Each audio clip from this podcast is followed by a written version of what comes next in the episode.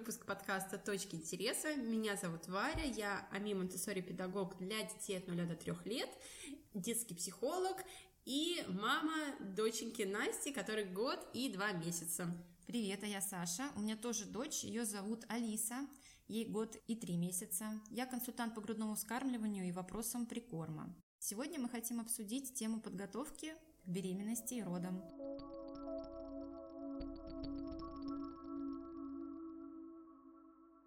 Да, что ценно, у нас с тобой такие разные пути становления мамами, и мне кажется, мы можем достаточно широко светить эту тему. Что касается меня, я вообще всегда хотела ребенка, и четко помню разговоры из детства, когда, знаешь, спрашивают, кем ты хочешь стать, когда вырастешь.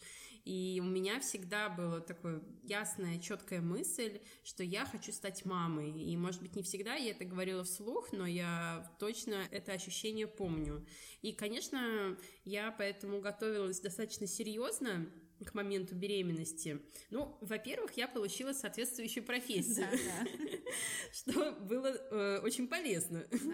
Ну, а ближе к делу я заранее прошла все необходимые обследования. Кстати, знаешь, есть такой готовый пакет услуг в медицинских клиниках «Подготовка к беременности». Конечно, в частных клиниках э, есть такой пакет, когда ты наблюдаешься постоянно у врача, и даже частные лаборатории предоставляют такую услугу, когда ты можешь э, оптом, так сказать, э, сразу же сдать кровь на различные антитела к разнообразным болезням типа герпеса, краснухи или кори.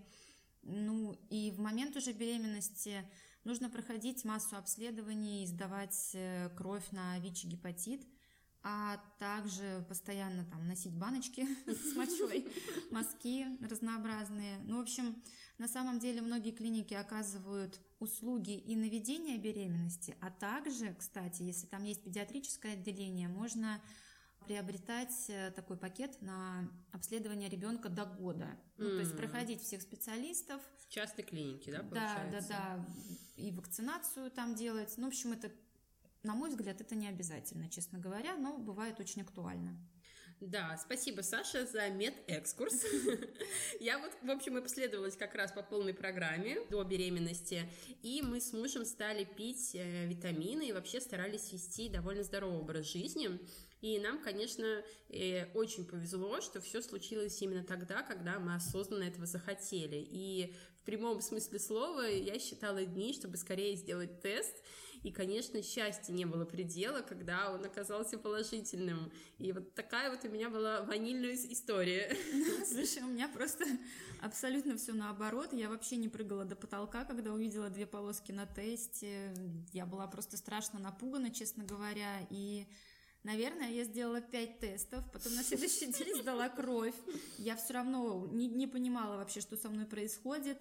Потом на УЗИ, наверное, я уже немного стала принимать свое положение. Токсикоз у меня был жестокий месяца три. Я, я реально страдала, честно. У меня был такой разговор с психологом, когда я реально сравнила ребенка с чужим, паразитирующим на моем теле. Ну, если без э, таких страшных сравнений, в каком-то смысле так оно и есть, мне кажется. Ну, на самом деле, как бы это неэтично звучало, но это действительно были мои ощущения на тот момент. И, в общем, страх стать мамой побудил меня искать какие-то курсы, чтобы мне обязательно рассказали, как надо правильно все делать. Я не знала вообще, как вести себя на родах, как они проходят. Ну и, в принципе, в декрете мне хотелось быть такой активной мамой, ходить на йогу, там, в бассейн ездить. И, наверное, честно, я вообще не понимаю, как можно не готовиться к появлению ребенка. Я с тобой согласна, потому что сейчас столько разных вариантов а, прохождения курсов, вообще столько разных ресурсов и возможностей, просто выбирай не хочу. Я сама, честно, только разок сходила на офлайн так называемые курсы, а остальную информацию я находила в интернете. Но я знаю девушек, которые принципиально не ходят на курсы, потому что не хотят быть в так называемой мамской тусовке. О, боже мой, да, вот это вообще мамская тусовка, такое своего рода обесценивание, непринятие своей новой роли, ну, какое-то отрицание, наверное, да. Обесценивание, да, в этом точно что-то есть. Ты же не обязана вообще сразу вступать в миллион чатиков и круглосуточно обсуждать чужие гадики, сопли и так далее. Но подготовиться к тому, что твоя жизнь сильно изменится, я считаю очень важным. Вообще в интересах каждой будущей мамы, да и папы, смягчить знаниями эту большую перемену. Знаешь, когда я проходила курс э, повышения квалификации по работе с будущими родителями, нам рассказывали про разные стили переживания беременности. И вот, например, есть э, такой тип эйфорическая беременность, когда женщина относится к себе как некому проводнику новой души в мир. И на протяжении всей беременности как будто в таких розовых очках. И, конечно, это неплохо, что все время такое хорошее настроение повышенное, но проблема начинается после рождения и во время даже родов, когда женщина встречается с неожиданными сложностями, о которых она не думала, и со всеми вообще физиологическими потребностями ребенка и этим таким багажом ответственности, и у него вообще весь этот образ проводника и новой души рушится и становится очень тяжело психологически. Тогда просто получается, что женщина сталкивается с такой ну, достаточно жестокой реальностью. Может, не совсем, конечно, жестокой, но точно с непростой реальностью. Хотя однозначно она у всех очень разная. Но в условиях гормональной нестабильности после родов очень сложно быстро сориентироваться, как и что нужно делать, где искать. Поэтому то, что ты готовилась к родам и, и к уходу за новорожденным, это очень здорово. Кажется, ты даже с мужем, да, ходила на курсы? Да, ты знаешь, я не то, что с мужем ходила, я даже свою маму попросила пройти курсы для бабушек. О, курсы для бабушек, это уже очень серьезно вообще подготовка. Да, да, ты знаешь, я реально, мне кажется, сумасшедшая женщина. Ну, мне кажется, что в то время я думала, что если все пройдут курсы, то после рождения ребенка все просто максимально под контролем будет. Ну, вообще ты что для себя вынесла из этих курсов? О чем там было? Ну, я проходила отдельно курс по дыханию, где мне рассказывали о том, какие бывают фазы в родах и как правильно дышать, когда можно тужиться, когда нельзя.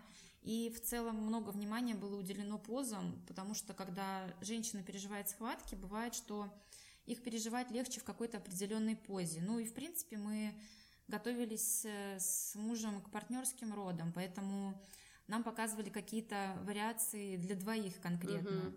И в итоге наши роды-то закончились экстренным кесаревым, и на самом деле сейчас я думаю, что это очень странно, когда на курсах для беременных не говорят ни слова вообще о кесаревом сечении. Это вообще очень странно. Ну, как будто бы реально наложено какое-то табу, и уж тем более нас никак не информировали о том, что это может все экстренно пойти угу. не по плану. И в целом, мне кажется, очень однобоко изучать только вагинальные роды. Наши занятия вела акушерка с родового отделения патологии, и информация преподносилась достаточно медикаментозно. То есть э, так получилось, что за неделю до родов в итоге я лежала на родовом отделении, и для меня, честно, было каким-то шоком просто окунуться в эту больничную атмосферу. Это совсем не санаторий, реально. Это очень режимная такая обстановка, где ты просыпаешься там в 6.30-7 утра, у тебя берут анализы, давление меряешь, три часа лежишь под капельницами. Я абсолютно была к этому не готова, честно. Ну, получается, на курсе, на который должны подготовить к родам, о вариациях родоразрешения вообще не говорят. И вообще не касались, получается, сложных ситуаций. Можно сказать, срезают углы, думая, что лучше, получается, не тревожить беременных этой тревожной, но важной информации. Мне кажется, что так и есть. Знаешь, есть женщины, которые принципиально не хотят слушать о каких-то трудностях и я могу понять, что у многих беременных действительно очень чуткое восприятие, и сказанное одно слово может запустить какой-то процесс ну, в голове, знаешь, когда ты представляешь угу. все это, накручиваешь себя, но, но это не проблема женщины, а проблема при подношении информации. Да, точно, кстати. Наверное, лучше обладать э, любыми знаниями, которые тебе могут пригодиться и быть готовой ко всему, чем вообще ничего не знать об этом и быть в каком-то стрессе. Получается, что ты готовилась же к плановому кесареву и знала о нем заранее? Да, у меня было плановое по медицинским показаниям, поэтому я не изучала вопрос как раз с дыханиями, позами, но я готовилась к мягкому кесареву. Я была в сознании и сама вытуживала Настюшу из живота. И мне кажется, я даже помню такие приглушенные ощущения в этот момент, потому что я, ну, прям вот была вовлечена в процесс. Да, вовлечена да? активно в процесс. И спасибо большое врачам родильного отделения Федеральной клиники Алмазова. Привет. Mm-hmm. Потому что они супер профессионально и поддержали меня во всем. И на самом деле сами предложили мне это мягкое кесарево, о котором до поступления на Дородово я даже не знала.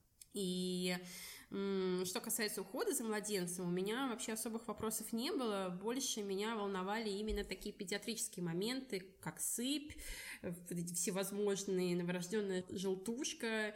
И всю эту информацию я, в принципе, получила онлайн. А мне было принципиально важно как-то ходить на какие-то занятия. И вот с, с мужем мы ходили на занятия конкретно для пар, назывались они «Встреча с новорожденным». Нас там учили одевать памперсы. Угу. Мы мочили даже памперс, чтобы понимать, как, как, как раз, разобраться Кстати. Да, с этим делом, написал туда ребенок или нет. Нас учили скручивать волшебные ватные турунды, которые по факту на самом деле не очень-то важны в жизни новорожденного ребенка, но у меня есть такой навык. Очень полезный навык, вдруг пригодится на Конечно. самом деле. А чего? Конечно. Ну, еще я помню, там был такой пупс четырехкилограммовый, и ну, было интересно вообще взять его на руки, все было очень мило, но, правда, немного далековато от реальности. По крайней мере, сужу по себе о той реальности, с которой я столкнулась, потому что ну, ни слова не было сказано про сон, адаптацию какую-то, про выстраивание правильных границ даже с теми же родственниками. Вообще, ты рассказываешь, и очень странно, что об таких архиважных вещах ничего не говорили. Это очень странно. Да, действительно. Ты знаешь, мне помогло хотя бы то, что я была отчасти подкована в каких-то медицинских моментах, потому что я читала книги Комаровского, Федора Катасонова и Сергея Бутрия. Ну, помимо этого, в плане ухода еще была вот эта книжка «Ваш малыш неделя за неделей». О, да, любимая книжка. Да, это что-то вроде французских детей, да, которые там едой не плюются. В общем, мне нужна была инструкция, и об индивидуальности малыша я вообще не думала. О да, это волшебная инструкция к ребенку, ее многие ищут, но, к сожалению, так никто ее не находит, mm-hmm. потому что ее нет. А вот по поводу этой книжки «Малыш недели за неделей», а, она очень зашла вообще моему мужу, и мы ее вместе читали до родов, и после родов прям открывал, говорил, так, сегодня у нас 12 неделя пошла, что нас ждет, или там что, как нужно делать. И все шло хорошо до момента, пока он у нас э, с книжкой перестали совпадать пути, и муж стал говорить, так, подожди, здесь написано, что она не должна засыпать на груди, или она должна спать столько-то часов, или вообще перекладывай ее почаще в нашу отдельную люльку. И меня начало это очень сильно раздражать, и у мужа вызывать тревогу, и мы решили ее подальше убрать, чтобы она нас не нервировала. Да, у меня на самом деле тоже эта книга вызывала тревогу и какие-то ложные надежды.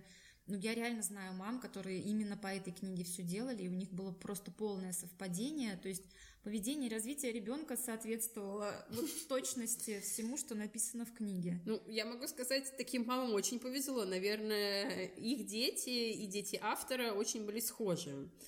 Это здорово. Ну, на, на самом деле, я думаю, что так и есть. Ну, в принципе, наверное, вот эта нужда в какой-то инструкции побуждала меня как-то часто обращаться даже к листовкам с курсов, я смотрела, как хранить э, сцеженное молоко, как там собираться на прогулку, и вот что, ну, действительно было полезно. Была такая листовка, где написано, какие документы, как оформлять, в каких местах. Я помню, ты мне ее присылала. Да, мне тоже да. было полезно. Это, это правда было очень удобно. Но вот по поводу сцеживаний там и прочего, я фотографировала, помню, бабушке, отправляла. Она просто уверяла меня, что обязательно будет мастит, если я не буду сцеживаться после каждого кормления, молоко там у меня в груди скиснет, пупок у моего бедного ребеночка загноится, если его зеленкой не помазать. Но когда она узнала, что я не мою грудь перед кормлением, боже мой, это вообще... О, ужас, какая ты мать, не помыла грудь. У меня просто был шок от этого, надо просто все намазать зеленкой максимально. Ой, эти советчики, вообще их массы. Особенно хороши, конечно, бабушки, которые многое проходили, но совершенно в другой реальности. Ну, к сожалению, да, именно эта реальность во многом повлияла на рождение массы негативных стереотипов и установок. И вспоминая те времена, хочется поделиться, что, честно, у меня всю жизнь не было желания заводить детей. А как мы это выяснили тоже с моим психологом еще во время беременности, у меня сформировался такой не очень позитивный образ э, ребенка, в принципе. То есть это такой болеющий, кричащий младенец и какое-то окончание жизни с рождением детей.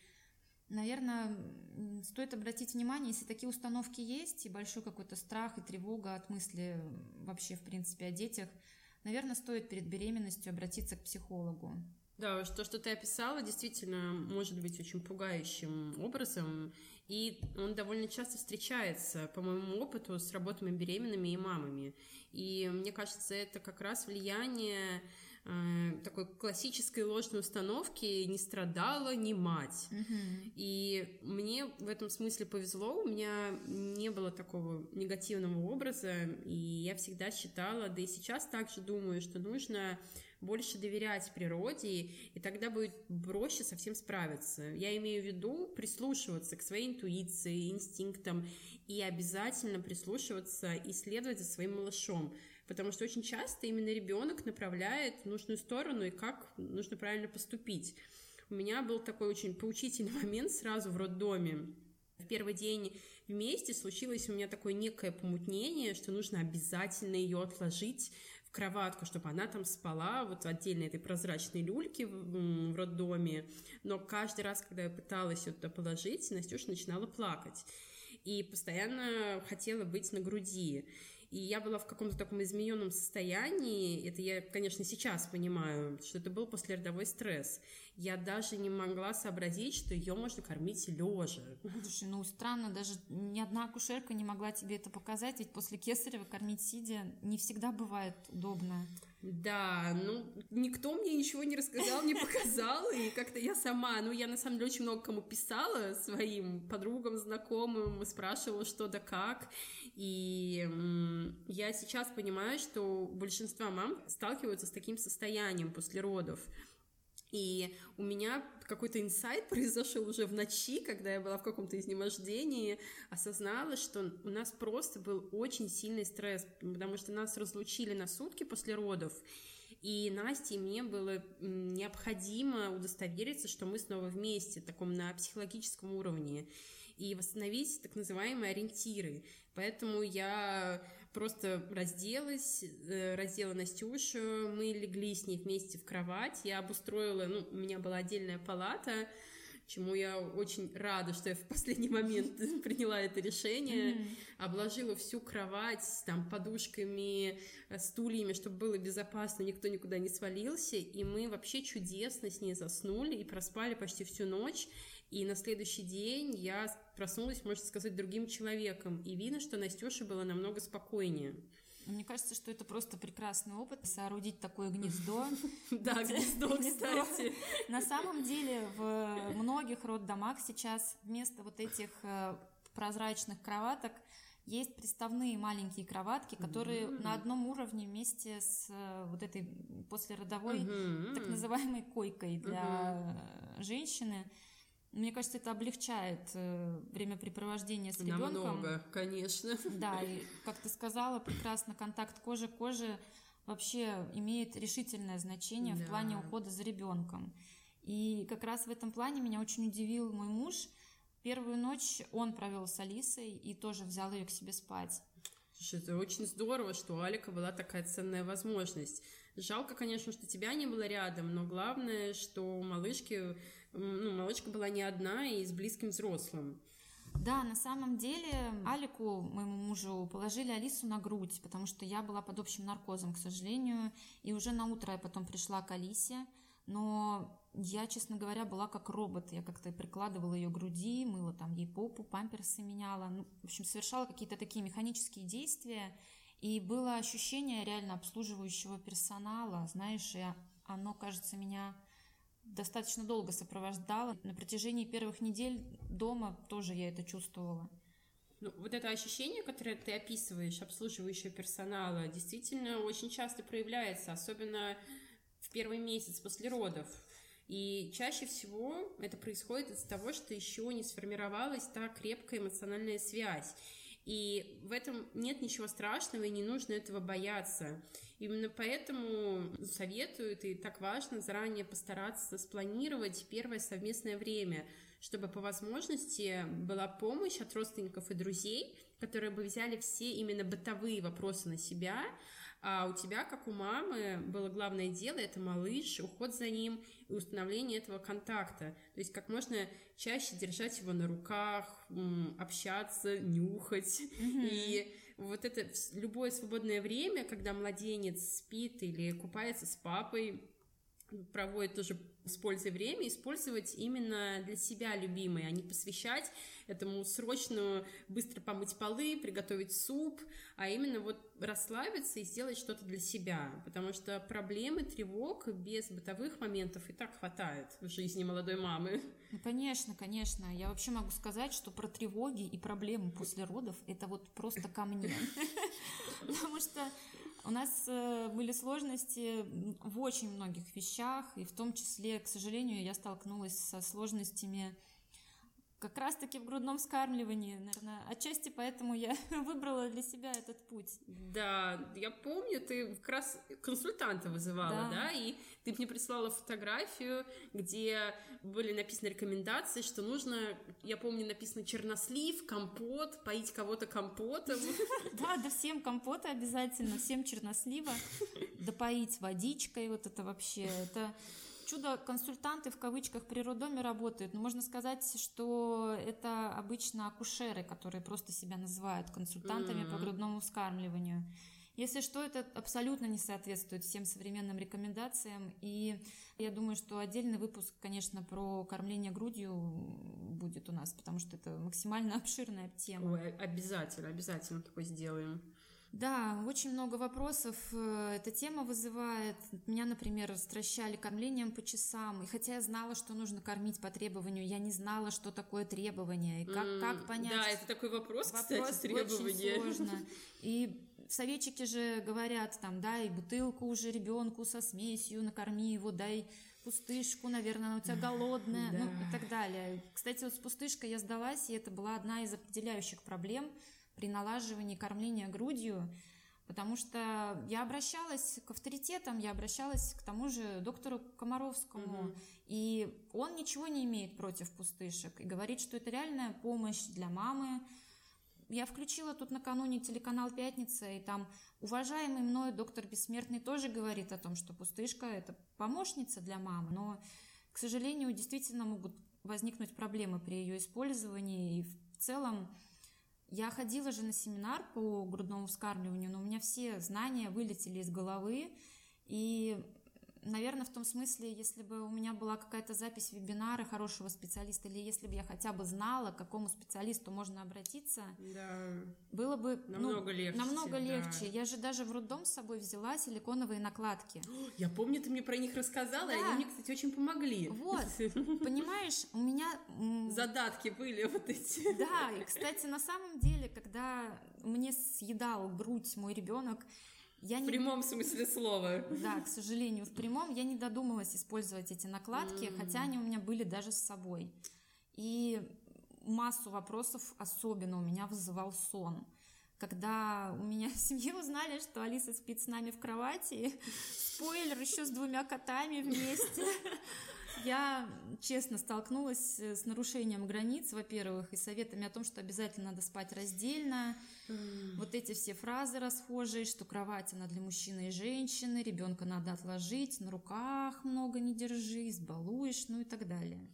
О, да, э, я тоже слышала все эти фразочки, но хорошо, что не в мою сторону они прилетали. Ну, вообще, получается, все эти установки, опять же, да, противоречат основным принципам симбиоза матери и младенца. И это создает еще дополнительные сложности в той самой особой связи диады мать-ребенок, о чем мы сейчас и говорили. отсутствие которой, да, приводит к ощущению обслуживающего персонала. Ведь после рождения малыша начинается такой трогательный и очень важный период, который называется симбиотический, и он длится всего-то 6-8 недель. И это время, когда мама и ребенок очень нуждаются друг в друге, чтобы восстановиться и как раз укрепить эту самую связь. И хочу здесь обратить внимание, что не только малыш нуждается в маме, но и мама в малыше. Конечно, вот это вообще точно. Маме же необходимо понять, что то, что было с ней 9 месяцев, никуда не утрачено, и рядом, и все в порядке. И также у малыша начинает формироваться базовое доверие к миру. Это вот та самая основа основ всех остальных психологических структур. И именно когда мама носит ребенка как можно больше на руках, удовлетворяет все его потребности и создает условия безопасности, любви и комфорта, что важно, да. Кстати, я хочу сказать, кстати, что антропологически мы носящий вид. То есть э, задумано природой, женщина рожает ребенка, и берет его на руки. То есть это задумано природой, вдумайтесь, да. носящий вид. Носящий То есть вид, это нормально, слушай. когда ребенок на руках. Да, и это все очень положительно влияет на развитие ребенка и э, вообще понимание, что понимание у ребенка, что мир безопасен, что здесь хорошо, что его здесь ждали, мне рады. И роль окружающих в этом плане не говорить вот эти непрошенные советы mm-hmm. и э, даже не советы, а просто наставления, да, как нужно делать правильно. Да, да. И таким образом создавать фрустрацию у мамы, а создавать эти же комфортные условия для мамы, как и для малыша. Ведь в какой-то степени мама тоже является новорожденной. Вот, Она вот. новорожденная мама. Да, ты классно определила, новорожденная мама, все так и есть. Новорожденная мама, она открывает интернет в поисках какой-то поддержки или ответов на массу вопросов. Она натыкается на, к сожалению, такие частые блоги, которые развивают чувство вины, особенно вот про сон, где пишут, что грудь это плохая ассоциация. И я, кстати, сама попалась в эту ловушку, можно да. сказать. Я считаю себя э, достаточно устойчивой в своей позиции, но у меня эти фразы тоже вызывали чувство вины, что я что-то делаю не так, что я слишком часто даю ей грудь, я слишком много с ней лежу вместе в обнимку. И вообще вот эти мысли, что мать, которая не работает со сном, плохая мать, и все остальные фразы. Да-да-да, да, вот этот э, агрессивный, просто мой любимый агрессивный маркетинг, я вообще так этим зачиталась, у меня просто от зубов отскакивает уже вот это все СЗ, АЗ, ВБ и так далее, боже мой. Страшное сочетание букв. Если что, это все относится ко сну. Да, да, да, да. Ну и в принципе, на самом деле, из-за того, что соцсети никак толком не регулируются и не проверяются, происходит очень жесткая манипуляция матерьми, ведь есть разные там хэштеги, кто хочет спать, тот спит, ребенок спит, мама отдыхает. Еще, кстати, есть перфораторные сны, то есть... Ух ты, это что-то новенькое. Да, матери записывают э, безмятежный сон ребенка под шум перфоратора. Mm. Получается, что если ты там какой-то курс волшебный mm-hmm. не, не купишь, твой ребенок так спать не будет. Конечно, mm-hmm. все упирается в обучение там самостоятельному засыпанию чаще всего. Обучение. Главное, Обучение, да. да. То есть базовая потребность ребенка в сне – формируется такое представление о том, что этому нужно обучать его. Ну, понимаете, то есть в ранг панацеи возводится самостоятельное засыпание, mm-hmm. потому что если ребенок научится спать самостоятельно, он научится связывать там свои короткие фазы снов, да. спать всю ночь, но никто почему-то не понимает, э, что это вообще-то до определенного возраста абсолютно не физиологично, mm-hmm. и хочешь обучить, получается, там ребенка этому, тут же все инстагуру советуют покупать какие-то курсы. За 25 тысяч рублей. Между прочим. И я, честно, при этом не принижаю роль консультантов по сну. Они действительно могут помочь и помогают, но бывает очень сложно отличить добросовестного специалиста и действительно помогающего от человека, движимого только страстью зарабатывания денег. И опять-таки, если мы обратимся к истории, угу. антропологии нет ничего более естественного, чем сон под маминой грудью для малыша. Да. маркетинг кроваток, слип-консультантов и вообще вот этот сформированный образ якобы младенческого сна. Это младенческий сон. Для меня это вообще на самом деле было открытие, что это вообще не про это. Да, да, просто ребенок особенно вот новорожденный от природы спит чаще всего очень чутко. Он часто просыпается, чтобы поесть, убедиться, что с ним все хорошо, и мама рядом все еще. И весь этот сформированный образ оказывается совершенно далеким от реальности и вызывает массу тревог у родителей. Да, я с тобой вообще согласна. Тревог и так хватает в первые полгода. Но вот эти таблицы с периодами снов и с нормами бывают удобные для понимания примерного распорядка дня для каждого возраста. Ведь все очень быстро меняется. От пяти снов днем, потом их остается всего три, Сейчас у нас с тобой вот этот плавающий период, да, да. переход от двух снов к одному. Угу. Хотя, опять же, все индивидуально. Вот у тебя же Алиса спала по 40 минут, у вас да. достаточно были проблемы большие со сном. Угу. А у меня Настюша спала по 3 часа, хотя я все равно думала, что это ненормально. Так вот, вот, понимаешь, дети реально очень разные. У нас были сны по 20 минут. Меня это очень тогда расстраивало. Я не совсем понимала, что это нормально. И у меня до сих пор сохранены все эти таблички с нормами сна и бодрствования, и действительно первое время мне было сложно без них, и честно, если бы я устраивала курс для беременных, я бы раздавала эти таблички хотя бы как примерные ориентиры, потому да. что Например, мне объяснили, как использовать газоотводную трубочку, а про сон и про то, каким способом можно ребенка уложить спать, нет. Ну, то есть, правда, нужно понимать, что это примерные нормы, и не стоит подгонять ребенка под эти таблички, но действительно сомнологи проводили достаточно серьезные исследования на эту тему и определяли количество суточного сна для ребенка, и оно варьируется там от 11 до 18 часов. То есть очень Нормальная большой, разница, большой да. разбег, конечно. То есть не стоит подгонять ребенка под таблички, потому что несовпадение может вызывать большую достаточно тревогу и мысли, что что-то я делаю не так. Да, у меня тоже были такие мысли, и, как я уже сказала, у меня Настюша спала по три часа, э, но я все время думала, нужно ее будить, не нужно, потому что кто-то пишет, что ребенок может перепутать э, день и ночь, и меня это очень волновало. Конечно, конечно, а то реально как все перепутает, запутается. Ну, правда, на самом деле, действительно, младенцу важно понимать отличие ночи от дня. То есть днем мы бодрствуем, ночью мы в тишине, да. в темноте. Но Просто если постоянно до минуты там соблюдать этот воображаемый режим, это очень сложно, и я не уверена, что это массово всем подходит. Вот я пыталась выполнять все эти инструкции. Ну, ты вообще отличница в этом плане.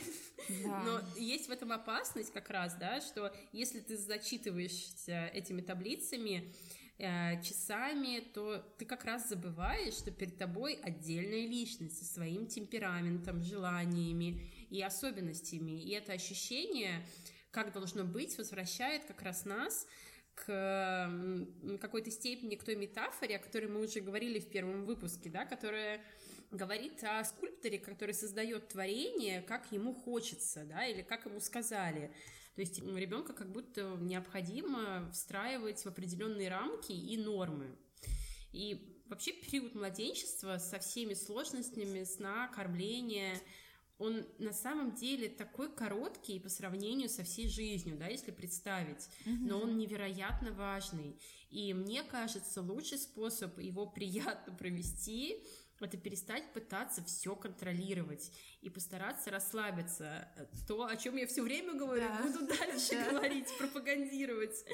А, и тогда, вот если вы расслабитесь, немножко отпустите ситуацию, тогда э, больше вероятности, что ваши внутренние инстинкты проявятся, и вы увидите, какие знаки вам подает малыш, да, как сделать лучше.